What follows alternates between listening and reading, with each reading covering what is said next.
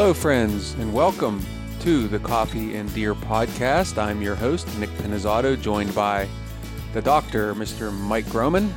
And today we're going to talk to award winning journalist Megan Plete Postal. Her article, Hunters of Color Collabs to Produce Deer Hunt for New Black, Indigenous, and People of Color, won first place uh, in the Excellent in Craft Award from the Outdoor Writers Association of America. And she's also an ambassador for Artemis Sportswomen and has a really cool, unique background and career path. And uh, she's going to share some good stories with us today. So, looking forward to talking with Megan. Our show sponsor today is Black Rifle Coffee Company. Now, Black Rifle Coffee Company is a new supporter of NDA this year. If you listen to other outdoor podcasts, you've probably heard of Black Rifle Coffee Company before because they support uh, others as well. Uh, if you haven't heard of them, though, Black Rifle Coffee Company, uh, their mission is to serve coffee and culture to people who love America. So, pretty neat mission there. Uh, it was founded in 2014 by former U.S. Army Green Beret Evan Hafer and was built upon the mission to serve coffee and culture to people who love America. So, be sure to check out Black Rifle Coffee at blackriflecoffee.com. Mike, we did get some Ask NDA Anything questions, and uh, they're very they're they're a little different and unique. So I'm looking forward to, to getting into these. So I don't have to do any shaming again. Okay, good. We're ready to go. All right. First one is this is very simple. It's not terribly related to to deer and deer hunting, but it's it's a good one. It says, "Does NDA offer internships?" This is from Eric in Wisconsin, by the way. Eric, that is a very good practical question to ask NDA anything. And so I appreciate that because there may be others that listen to the show. I know I get a lot of questions about, hey, I have an interest in working in that field, or hey, how do you get an opportunity at NDA, that type of thing. And so, uh, since I've never caught on and addressed it myself, Eric has asked the question. So thank you, Eric. And so your timing is really good here because we were just talking about internships in our last management team meeting. And the answer is yes, we do offer internships. Uh, we don't have paid ones currently, so I apologize for that. However, uh, we have had many interns that went on to do great and wonderful things, and some of them still work for our organization today. So it's an outstanding experience. And the nice thing with us being remote is it may not pay, but you don't have to leave your house either. And there's a lot of things you can do on your own time to help us that would also qualify for an internship. And we're always looking for help. So if you have an interest in being part of the NDA and you think you have something to offer, we do have competitive internships and we'll be announcing those here very soon. So please pay attention. But also, if you're hearing this, feel free to just email me directly, nick at deerassociation.com, and I'll see to it that it gets to the proper individuals. Have you ever done an internship, Mike? We had to do clinical rotations, which are a version of internships. They are not paid and they for us they had to vary with different types of physical therapy practice settings as a requirement for graduation so yes i had to do internships at least for a lot of the medical field they're called like like clinical rotations or rotations or clinical placements things like that there so there you have it uh, your version of an internship i i had done a couple it was paid but it wasn't paid nearly enough the for the torture they put us through so um, but that was a long, long time ago, and internships were, I think, a little bit different at those times. But anyway, yes, we do offer them, and if you're interested, let us know.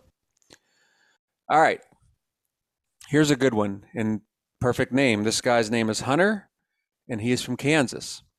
And, and by the way, when I read this, I, I'm kind of envious of Hunter. He's like, he says, I'm a relatively new hunter, in parentheses, two years. He's been hunting for two years. And I hunt my wife's family farm which is pretty open but has a few wooded areas uh, or fence lines that are obvious places for stands. But I feel like I'm missing out on other areas and often see deer out of range.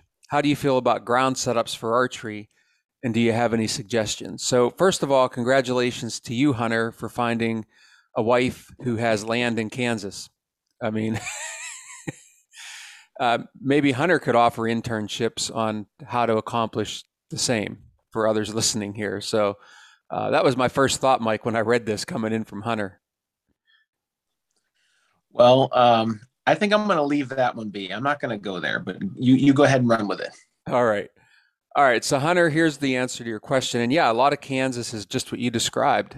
I mean, there are areas and corridors with trees and so on, and they are the obvious places to put stands. But if you've ever watched, you know, hunting television, there's a lot that they film in Kansas, and for good reason. And oftentimes you'll see deer wandering just out of range. And I always ask myself, why don't they get on the ground, take advantage of some ground cover? So I would say, uh, I'll give my answer, and then we'll hear from the doctor here. Um, definitely hunt from the ground. I, I, think so many times as hunters, and, I, and and you as a new hunter, by the way, this is get into this habit right now, and then maybe you won't be like the rest of us that have been in stands for so long. It's hard to break it. But uh, hunt from the ground. Get yourself where you think you need to be. There, uh, you can make your own blind out of natural material. That's really what I prefer more than anything. You don't have to carry anything in, into the woods, or you can just duck behind vegetation and just be natural. Uh, but the other thing is there are some other great tools out there. You could put a physical, visible ground blind. I personally haven't had a ton of success with that on deer. Deer, if you're going to do a ground blind like a traditional fabric type ground blind, you're going to want to get that out there early and get it brushed in and get the deer used to it. It's very difficult to just pop up a blind and then have deer not react to it negatively in some way. I'd also encourage you to check out an item called the ghost blind.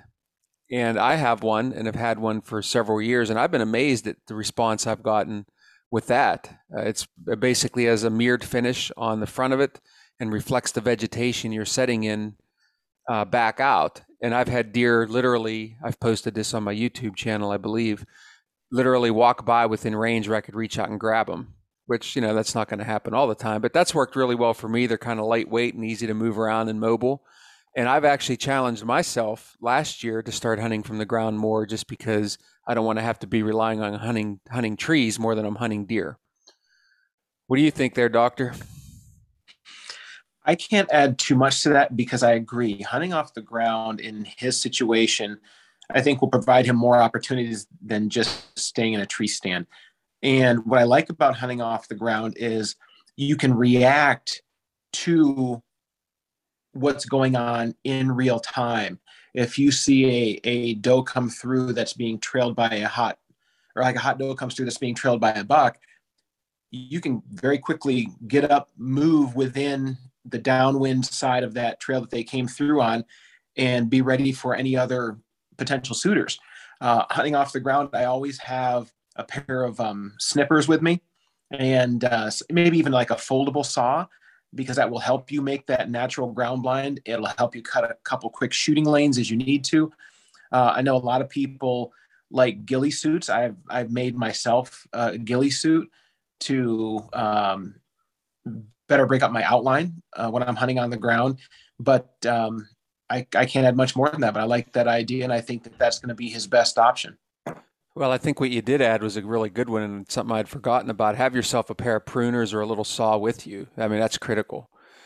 And uh, Ron Hawes, friend of the show, he he has a pack he carries. I think it's like a Swiss Army pack. It's got everything in it, and I think he has like seven different versions of snippers and all these you know, if I'm missing something, hey Ron, you got a double A battery? Oh, yep, got that. Hey Ron, you got an extra GPS unit? Yep, got that. extra clippers. Uh, yeah, be like Ron and have all that stuff with you because it does come in handy. So let's go ahead and award the hat for the question. I'm going to give it to Eric in Wisconsin because if Hunter already has land in Kansas to hunt for free, he doesn't need a hat.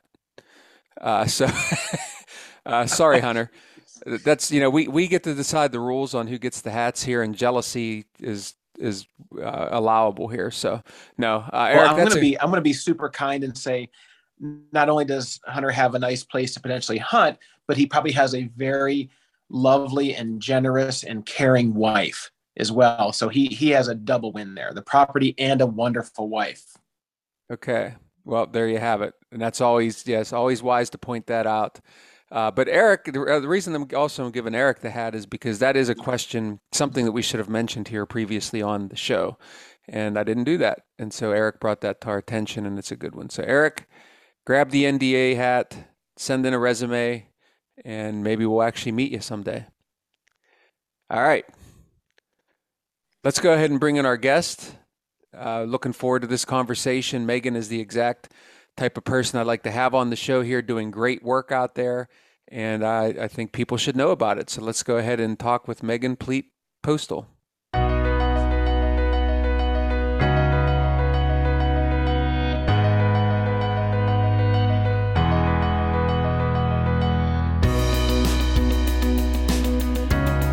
We're happy to have on the show with us today Megan Plete Postal. She is a journalist. She lives in the Adirondacks of New York. Beautiful place. Great place to live and work. She covers a wide range of interesting topics. She's an award winning writer. She recently won an award from the Outdoor Writers of America, which we'll get into that here in a little bit. She's also an author, has written a book Southern Adirondack Foothills Fishing, Hunting, and Trapping. That's pretty cool. And also, she's a hunter and she's going to tell us a deer story. So we're going to cover a lot of ground here with Megan today. Megan, thank you for being on. And I always find that our guests do a better job of telling them telling us about themselves than I do. So the floor is yours. Thank you so much for having me on today. I appreciate the opportunity. Um, a little bit about me. I am a hunter, like you said in your introduction. It's one of my big passions. But beyond just being a hunter, I'm an outdoors woman full circle. So I like to um, fish, hike, camp, kayak, um, pretty much anything outdoors um, with friends or with family or alone. I love it. And I'm also a journalist by trade and um, an author, like you said, and a mom. And um, I stay pretty busy. Well, I'm sure you do with all those things you just listed there. Just being a mom eh, alone keeps you pretty busy. And so uh, we appreciate you taking the time out to talk to us today. Um, so let's talk about Megan the Hunter. So, how did you get into it, and what aspects do you enjoy most? I, I did see on a post on your Instagram you you had a quote that said, "I love hunting because it pushed me to trust myself." So, tell us a little bit about your hunting background. Yeah, sure. So, my story starts a long time ago when I was a little girl. I came from a very outdoorsy family. My dad my grandpa, my great grandpa, my aunts, uncles, all into hunting, all into all the outdoor stuff. So I started fishing with my dad at a very early age. He took me like right out of diapers and we'd always go fishing, just wherever, do anything. And same with hunting. As soon as I was able, he would let me tag along with him. So I started out kind of learning the ropes and stuff and got my very first deer, which was a doe, when I was 17 years old and that was great. Um, but then a couple years after that, I ended up having a really traumatic injury, so I had to take a couple years off, and I couldn't um, shoot a gun because of my shoulder. So when I got back into hunting, it was kind of like being an adult onset hunter. It was like kind of starting all over again when I was like 25. In that time, instead of kind of following in my dad's footsteps, I thought I would take it in a different direction and kind of learn on my own, following my own instincts, building on the knowledge that he gave me. But it was important to me when I started again to do it my own way. And it was slow, it was a very slow progression. Um, it took me a couple years to kind of get my bearings and shoot another deer, but I did. And then this past autumn, I got my very first archery a, which was really, really special to me because it was completely on my own. There wasn't anybody there to help me. There wasn't anybody who I had ever bow hunted with before. It was something that I had just I had done all me. Well, since you brought up that deer, I think we need to hear the deer story. What do you think, Mike? I agree. Certainly. it's one of my favorites. So, um, archery is new to me. I picked it up last year and um, we train all the time. We've got a little um, range in our our back property area that in the summertime every evening we go out and we shoot our bows, make sure that we were on target, um, try to crank up the um, pound a little bit so that we have good ethical kill skills.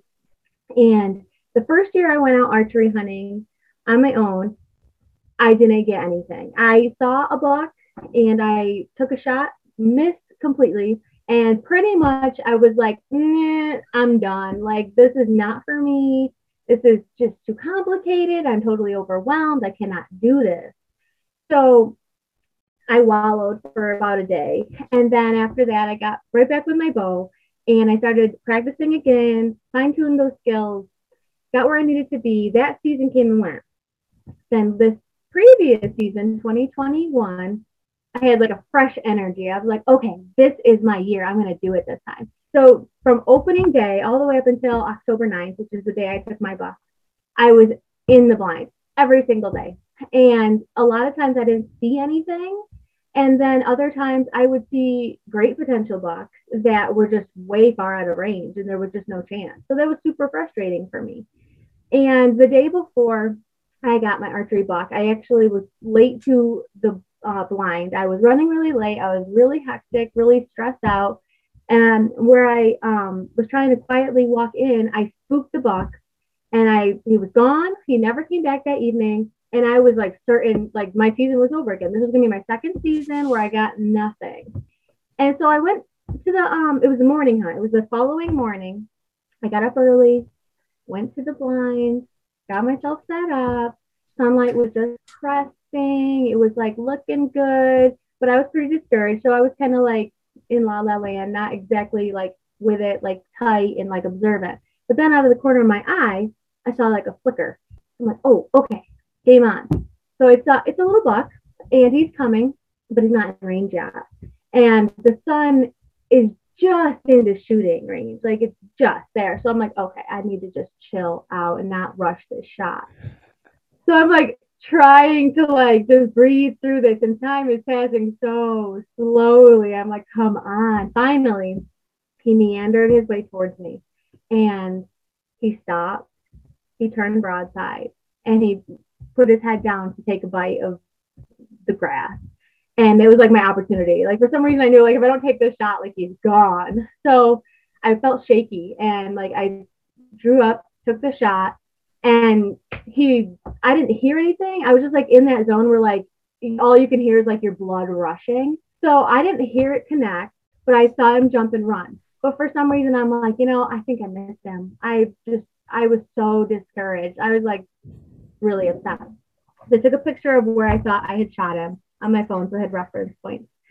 And texted my husband. I said you know i think i just missed the buck um, really discouraged. Like, no, no, no, just chill out, sit there for a few minutes, breathe through it. When you, you know, give it a little bit of time, and then go check for blood. So it did, and um, and uh, so I did, and um, went checked my spot. Couldn't find blood at first. I really was getting so discouraged at that point. Looked around, looked around, then I, I did a big white circle because I thought maybe I missed it, which is what I did. I ended up missing the blood at the first point. I couldn't find it. Finally found it. And when I found that blood, it was a big, huge puddle. I knew I had a good shot. I knew I had connected with him and he was probably down somewhere. So it was like everything changed in that instant. And I just had this like feeling like, oh my goodness, this is really happening. And um I tried to find him on my own, and this big wild wilderness in the Adirondacks, and it, I couldn't. He crossed a swamp, so it was wet, and it was really hard to pick up his blood trail after that. So I called my husband in, and um, he came and he helped. He look, help, tried to help me find it. Could not find it for the life of us. So then, like an hour later, I'm like, okay, we need help. Called my dad and called my brother, and we've got like the whole crew, and we are like canvassing this area and I'm like in tears at this point because I know he's just got to be down somewhere and I cannot find him. So we did our big wide swath. And as we're coming up, like another hour later, we are so discouraged. We think for sure this deer is just gone. We cannot find him. And we're coming up the path. We've got like 100 yards to our truck. And my husband, he's got this like weird intuition. He like just stopped dead in his tracks and he's like, you know what? Stop we got to check over here. I don't know why. We just got to check.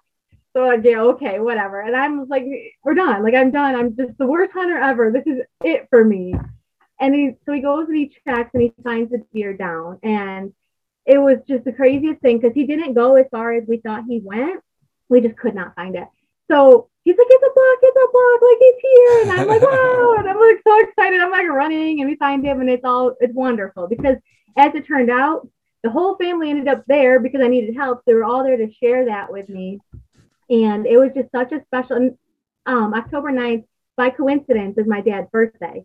So it was just a really special day. Very cool. Yep. Really yeah. Well, I can't Mike, wait to do it again next year. Yeah, uh, you can see the excitement, you know, in Megan and she's telling the story. And I feel like when she was telling the story, she experienced like almost a whole lifetime's worth of archery hunting in one hunt. I mean, what did you what did you think about that? Well, what I'm Oh, what I'm listening to is the the progression, you know, in regards to all the stuff that takes me back to when I first started bow hunting. When she said that, you know, she never heard the shot, she, you know, all she could hear was her blood rushing in her ears. Whereas now, you know, I've kind of squelched a lot of that, so I can stay a lot more in in control. And a lot of that magic and that adrenaline is lost in me. And so to be able to hear someone's story and bring that all back of what it actually is like is uh, is pretty exciting, pretty fun to hear. Yeah, and so folks can't see this, but you know, Megan's beaming there with a big smile, and and as you should, congratulations. I mean, really, as a very novice archery hunter, you went out and you just got it done yourself, and it's I think the really cool part of that too is how everybody got to share in that excitement with you. So I'm sure that's something you'll never forget. Certainly, it was a really special day.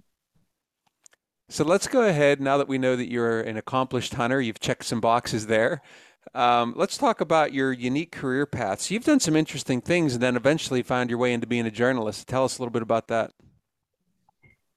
Yeah, so I I do have a very interesting career. I've done many different things. I've um kind of dabbled in all kinds of different um, industries, trying to find my bearings, what I wanted to do with myself. I was um, a nurse's aide at one point. I worked at Napa Auto Parts for many years, which was an amazing, fun job.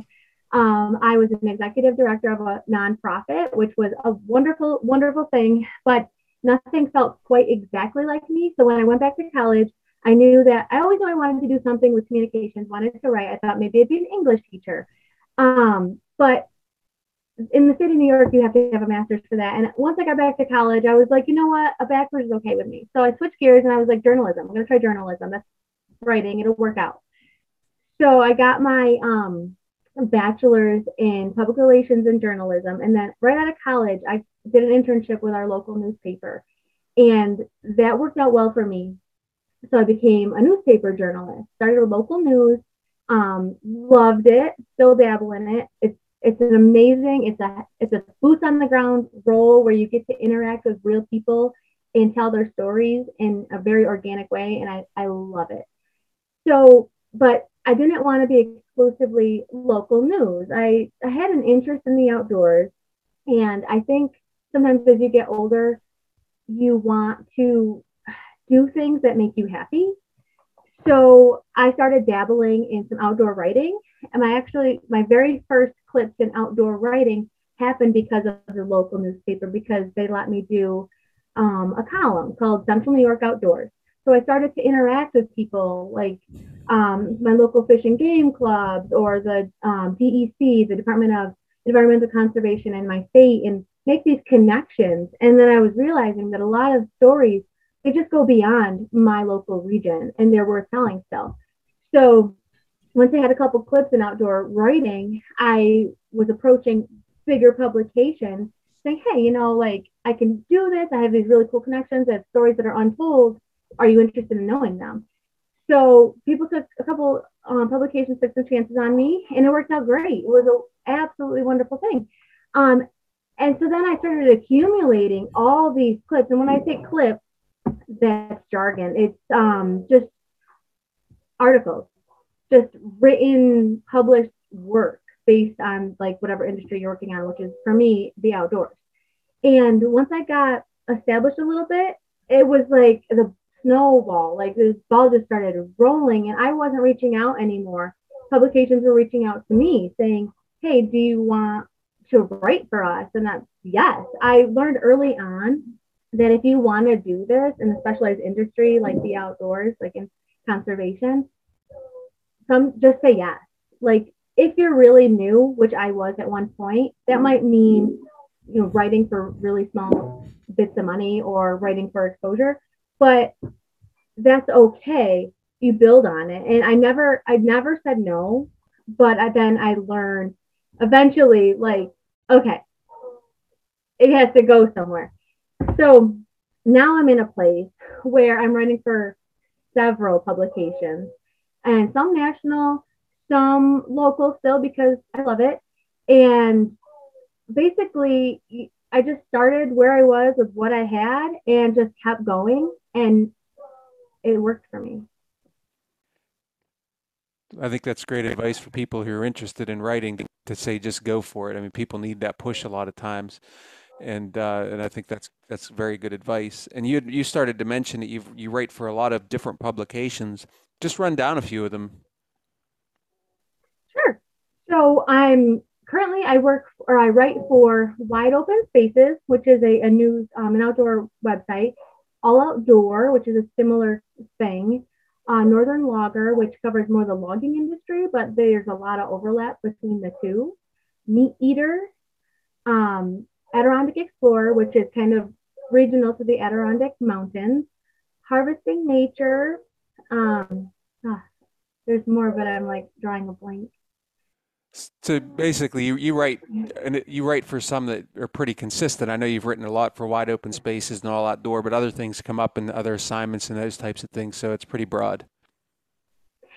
That's 100% true. There's a lot of poor clients that I work with over the long term, but there's one offs too, where there'll be one story that works really well for one publication and it'll it'll run for them and that's kind of the end of that.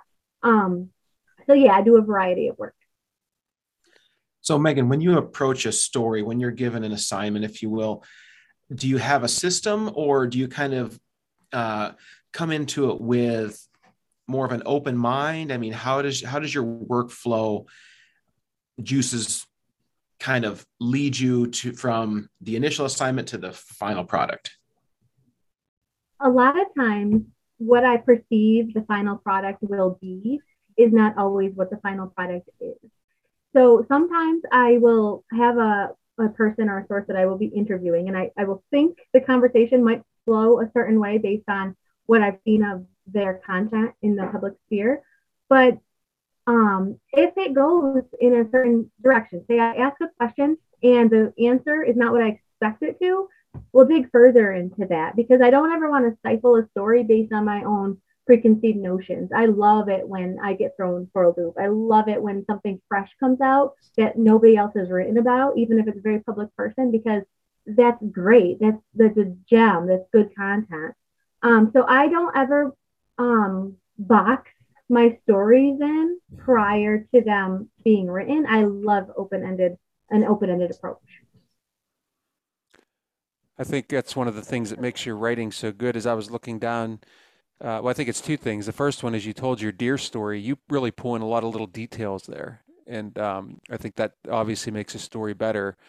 Uh, and so I can just tell from your storytelling as you're telling the story why you write well. But I think the other thing too is, and it's the answer that you just gave Mike there. You seem to cover a lot of interesting topics and interesting people, and from sort of different perspectives than what are that you see all the time. It's not just sort of the standard stuff. So where do you get your inspiration to do that?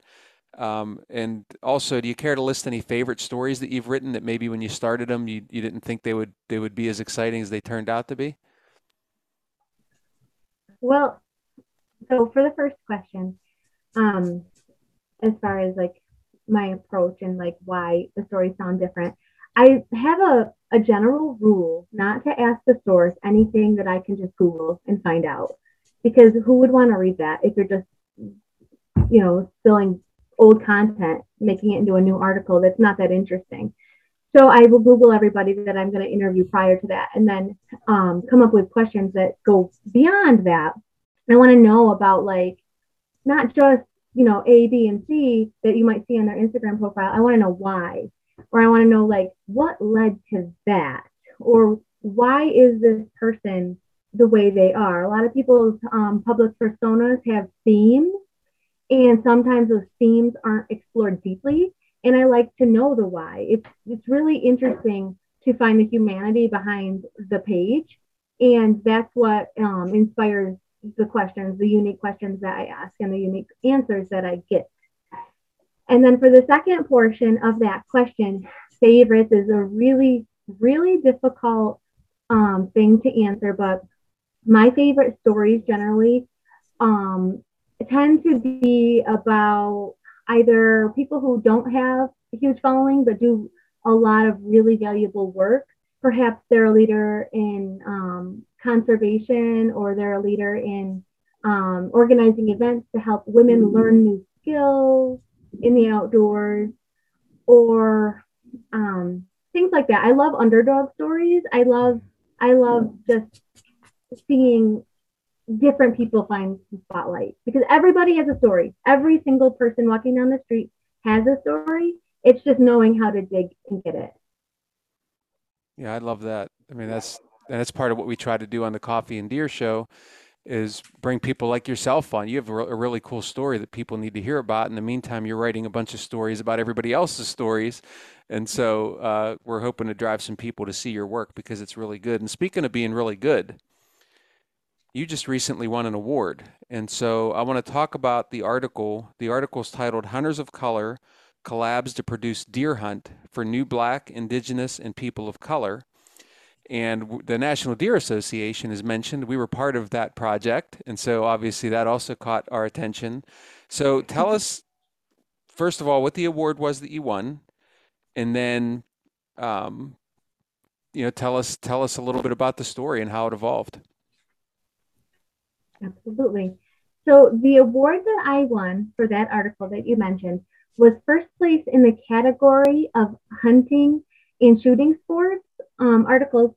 So that was a really, I was super excited to know that I had even placed at all, but to know that it was first place was above and beyond any expectations. The article was a very, very special article, and I was really glad that it got recognized, not for my writing, but just for the importance of the event that took place, because I think the reason that that article won first place was because it captured the deep significance that this event, it was a crossbow hunt um, organized by the NDA, like you said, Hunters of Color, um, the Nature Conservancy, and Backcountry Hunters and Anglers had organized a white-tailed deer crossbow hunt for new Black, Indigenous, people of color hunters who had never had or had very little opportunity to experience something like that before.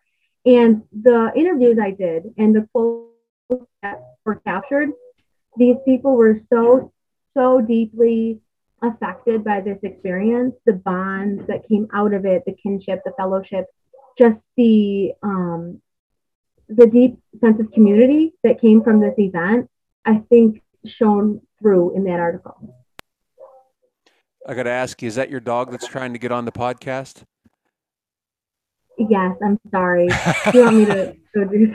I have hounds. Um, we come from a family family of rabbit hunters because we have winter up here, and the beagle hounds are really good for uh, rabbit hunting, and they love it. So yeah, see, beagles are very loud, very nosy.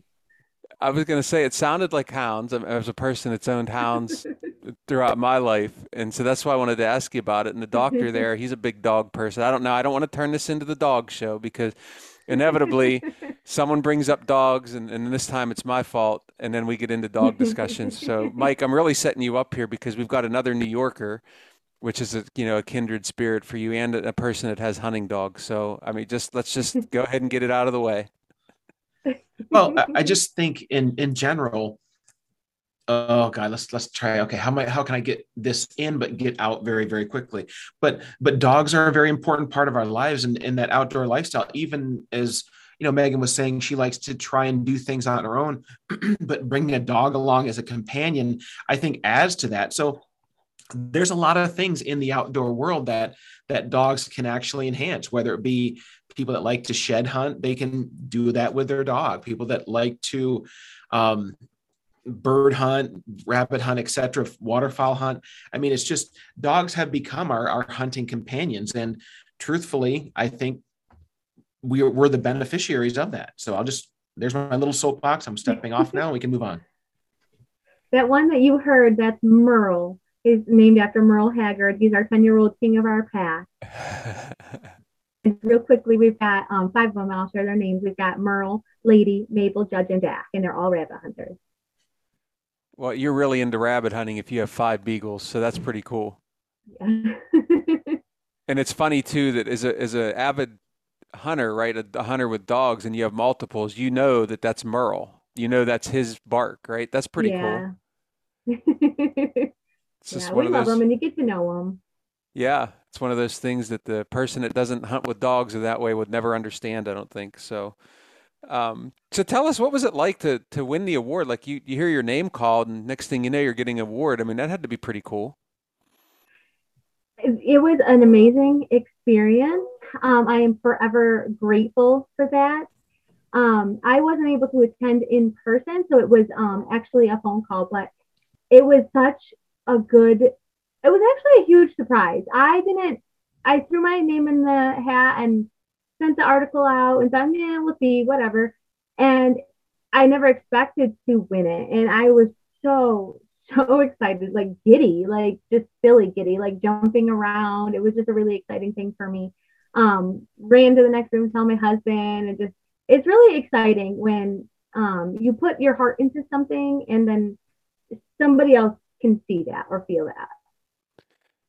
So looking back on, we kind of touched on your career path that's gotten you here, and I'm sure that you know you will have other pinnacles of your career, but but looking back, I, I mean, there has to be some sense of this this is where I should be. This is I've made the right choices in life. You kind of talked about how you got your first buck on your dad's birthday. Talk about you know where you are right now and are you comfortable with where you're at and what is your goals for the future? Absolutely. So, yes, I what I do with the the writing and communications in the outdoor industry just it feels very right for me and it brings together a lot of passion and skill and I'm like I said I I knew I wanted to do something with writing and I never really knew what that was until I started doing outdoor writing and then it was just this magical thing where everything that I am kind of came together and it made sense. So I am so happy to be where I am, and I hope to be able to do this for a very, very long time. I'm I love this industry. I love the people in it. I love the the the way it's evolving and it's becoming so much more inclusive and the, our deep history, our traditions, and also that it's so receptive sometimes to change that it's a wonderful, wonderful industry to be in, and I'm grateful for it. So, where do you see yourself in five years and 10 years? I would be totally, completely happy to still be um, writing for in doing outdoor writing, hopefully with um, the same, many of the same clients because they're wonderful to me and more clients. Um, but I'm in a good place and I hope to kind of ride this wave as long as it'll have me. All right, so, so I'm still going to push you again. Here's here's me pushing you because I I do this from the medical side, and if I don't get the answer I'm looking for, I keep going. Um, so I, I want a goal out of you. Like, what is? I mean, everyone everyone that's driven that I know has goals. They set goals for themselves, and and it seems like you're trying to dance around what your goals are. So I'm going to push you a little harder, and I want to hear at least one of your one of your goals for writing or your future in writing. Well, beyond writing and just for the outdoors in general, um, I recently became an Artemis um, Sportswoman Ambassador, and part of that role is organizing events for women to learn outdoor skills and serving as an advocate for women in the outdoors who want to learn these skills. And if I had to have a long term goal, which I do, I would love to work more in helping women get a footing in this industry and even just if they don't have to work in the industry, but if they want to learn to hunt, they want to learn to fish, they want to learn to be self-sufficient in the outdoors. I would love to be a vessel of um, learning and helping women find the confidence that they may need to do these things on their own. There's a lot of things that um, maybe men that are very experienced in the outdoors don't necessarily consider to be a barrier, such as something that comes to my mind right now is um, backing a boat trailer into the water. A lot of women don't have that skill, and that's something that may hold them back from doing that independently. So if I could dig more into my work organizing events to facilitate learning for women, that is what it would be. There you go. Now that's that's the answer that makes me happy. I was going to say, if you spend any time around a boat launch, you'll see that men also do not have that skill. So, that is often true. It's true. if you ever want free entertainment someday and you're bored, just go to your nearest boat launch and you'll see all kinds of crazy stuff there. So, yeah.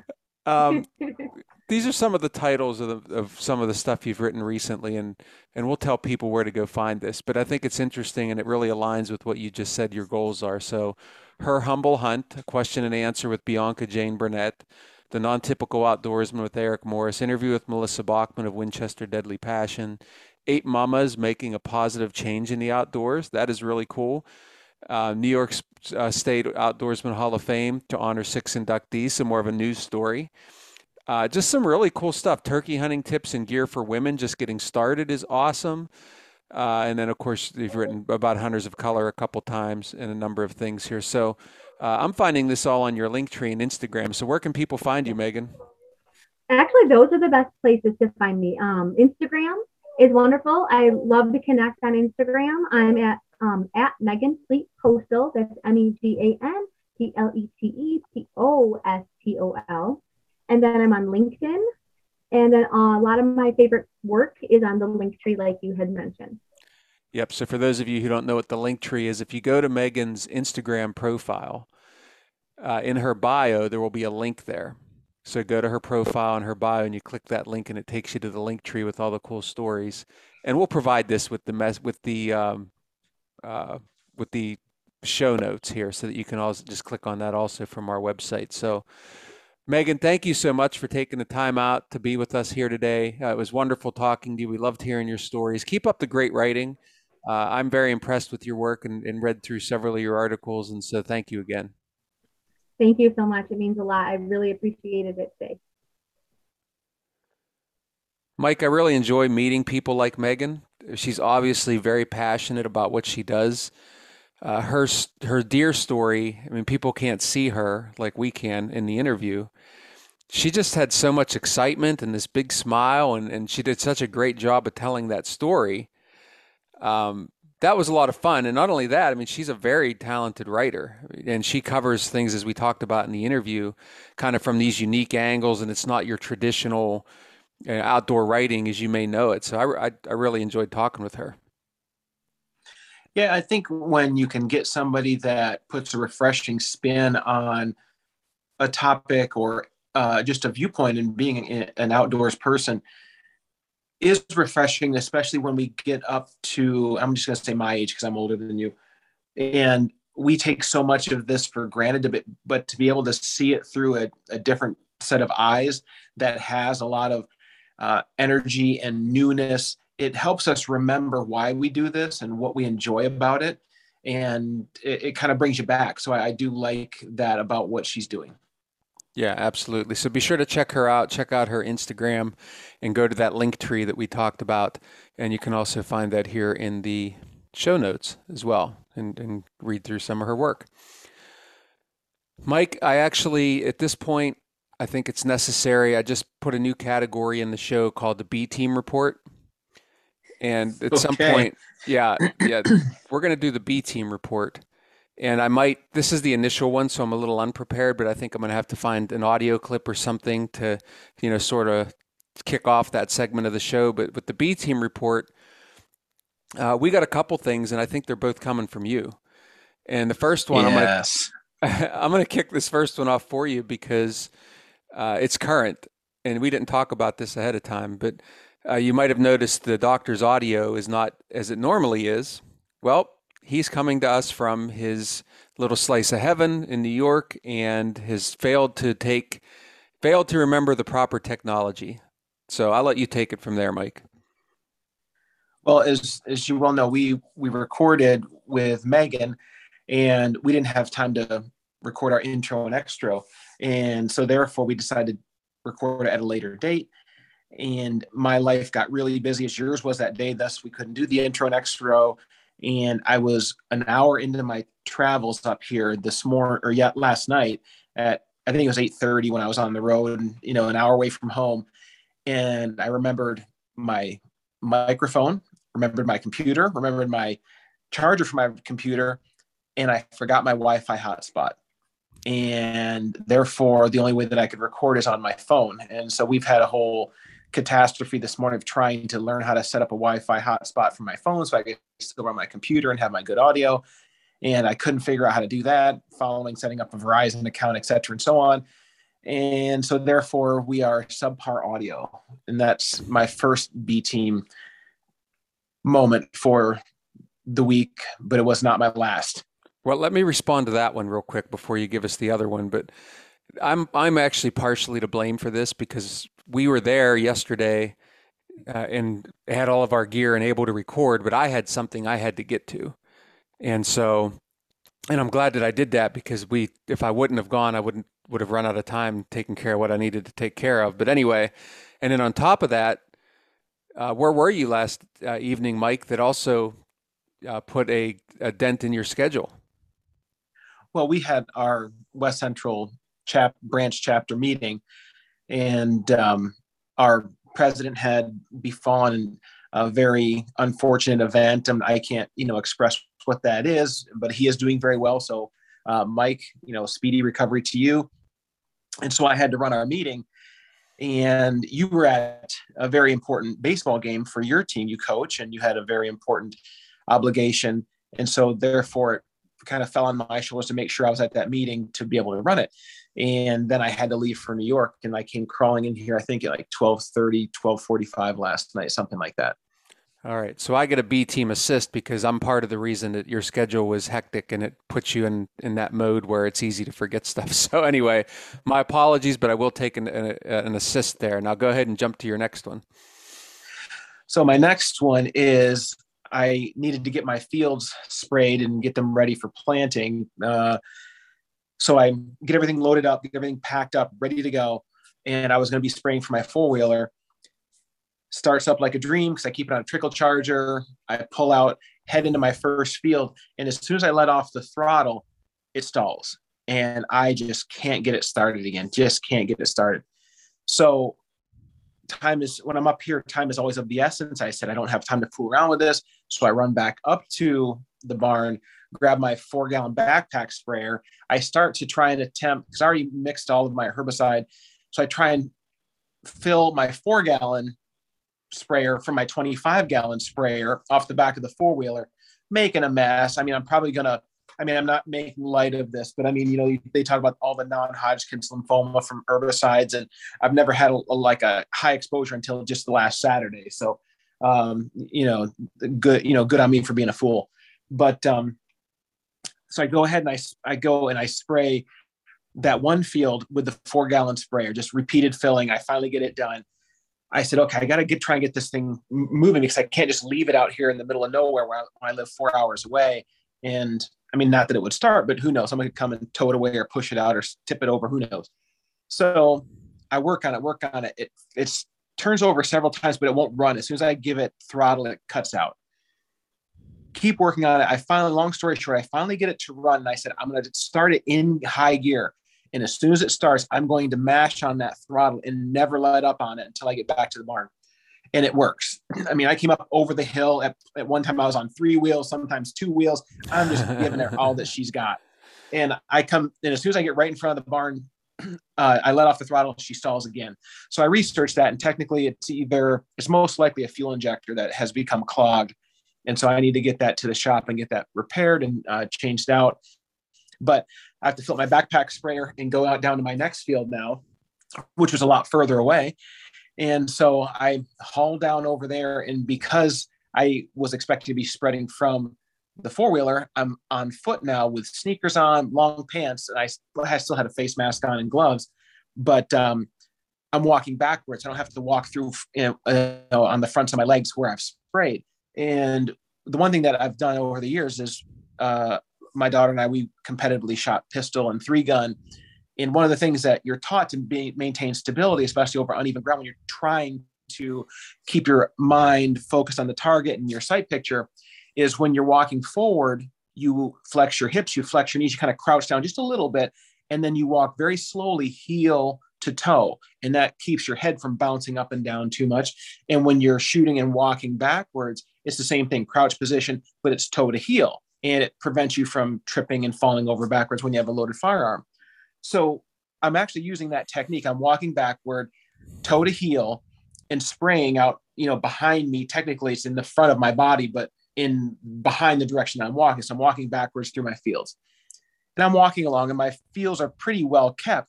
And I get to this point where I plant the, my right ball of my foot down. I start to lower my heel, and I feel what almost feels like a softball under my heel. And I, the first thing I think is that's odd. There should be nothing this big in this field. I, I should have broken up all the clumps, and there's no rocks that big. And just as I start to put more weight down, my foot, you know, gently slides off the side of it, and all I hear is Meh. and I feel something hit me behind the knee. I jump. Um, I actually, you know, released an, uh, some blue language because it startled me. And here's a fawn that jumps up about two yards away from me and looks right at me. And so then I immediately start talking to it like it's my dog. I'm like, oh my gosh, are you okay? I didn't mean to step on you. I'm talking to a fawn. It's looking at me like I'm, I'm totally mental. And it walks off down into the woods and, uh, you know, it goes about its business. I think none the worse for the wear other than just being startled. But I think I got more of a start than it did. So there's my B team moment for the week. That's my second, I should say, B team moment for the week. So I'm, I'm claiming captain status for the week. Well, the cool thing is you did end up coming across a fawn, which is pretty neat. And, uh, you know, that fawn might as well get used to seeing that B team activity with that being your place. So, um, you know, I thought of one as you were talking about spraying. I was thinking about the, the near miss B team moment we had. Uh, the doctor and I went out to my place last weekend and I bought a new sprayer for the back of uh, the back of my ATV, and it, we were setting it all up. Got just got the sprayer all filled, and we're we're ready to go start spraying. And I think the comment that the doctor made was something like, "Well, let's go make it happen." And I said, "Well, we're going to make something happen. I'm not sure if it's going to be good or bad." And then I proceed to, for whatever reason, basically just drive right into the ditch and darn near break the arm off my brand new sprayer. So, uh, yeah, so yeah, that was uh, that would have been the ultimate of B team moments there, Doctor. If I would have done that before before it even made its maiden voyage to bust off one of the arms of that boom, or bend one, yeah, break a nozzle. I mean, holy smokes! Yep. So there you have it. We are that's already three things in this new B team section. So the B team report. Speaking of which, I just mentioned that habitat work. What uh, I had planted buckwheat. I think I may have mentioned this on the show a while back, and it started to germinate. Is the doctor and I saw when we were there last weekend, and we've since had all it really needed was some rain to take off, and now Mike, we've had two really good soaking rain since then. So I'm anxious to get back up there and see if that buckwheat has really taken off. But it looked like it was ready to to take. It did. I just think it, you were right. All we needed was a little bit of a little bit more moisture than we had had. And I think you're going to be looking at a really good stand of buckwheat here shortly. Yeah, I hope so. And then my goal is, and I think I've mentioned, is to actually let that get up to seed and then just till it right back into the soil to try to build that soil up a little bit before I plant for the fall. Um, and then uh, also, now that I've dried out those couple lower fields that had the water issue, uh, the doctor and I were out there uh, cutting those fields and spraying them. And so now that's been a week ago, and I'm anxious to see this weekend if that has indeed killed everything. So, uh, and I've got my fall food plot seed already ordered. So I'm looking forward to uh, really getting some of that stuff in the ground here before too long, really, because we're already in, believe it or not, the middle of June. Right, right. And so, I mean, that's what I'm doing this this weekend. I'm actually getting my soybeans and I was, you know, prepping last weekend and burning everything down with herbicide. And now I'm going to actually uh, plant and cultipack and I should be ready to go. And all I need, all I need is a little bit more rain. I don't know if you've noticed this, doctor, but I'm starting to see people sending putting trail camera pictures out and about as well. Have you seen that yet? Yeah, uh, showing a lot of uh, fawns uh, I just saw my first one today of a of a buck. So the first buck picture for the season was today. Yeah, it just goes to show you how quickly it jumps up on you. I we've talked about this in the past on the show. I'm more of an early early to mid July person with my trail cameras. Traditionally, the last several years, I've kind of I've put them out around July Fourth weekend. Um, you were a little bit later last year, weren't you, Doctor? I'm I'm historically late. I've tried the year before. I tried early, like you, just because we we hunted similar properties and I wanted to try and at least keep up with you because I didn't want you supplying data and me kind of, you know, tailing along on your coattail. So I wanted to step up and participate 50 50.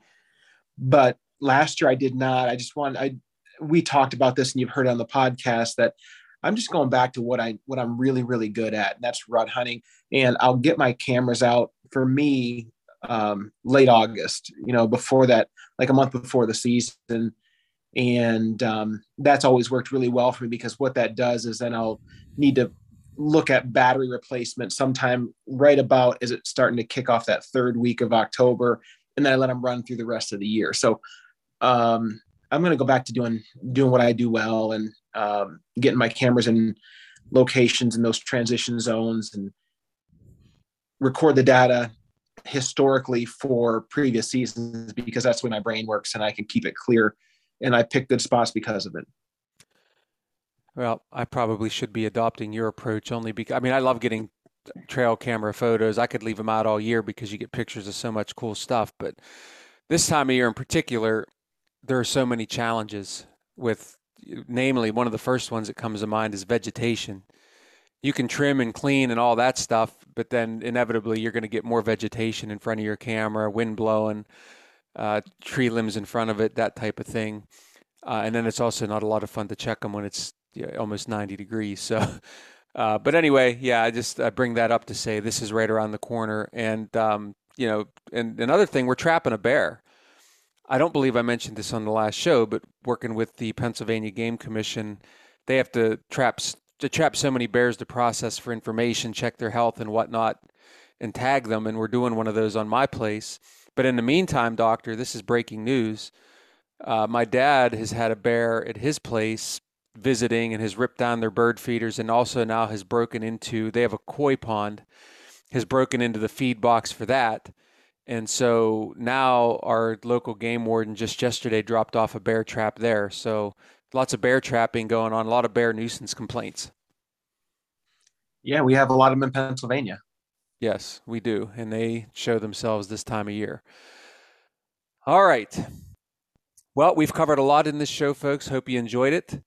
Uh, maybe now you'll be looking forward to the next episode of the B Team Report.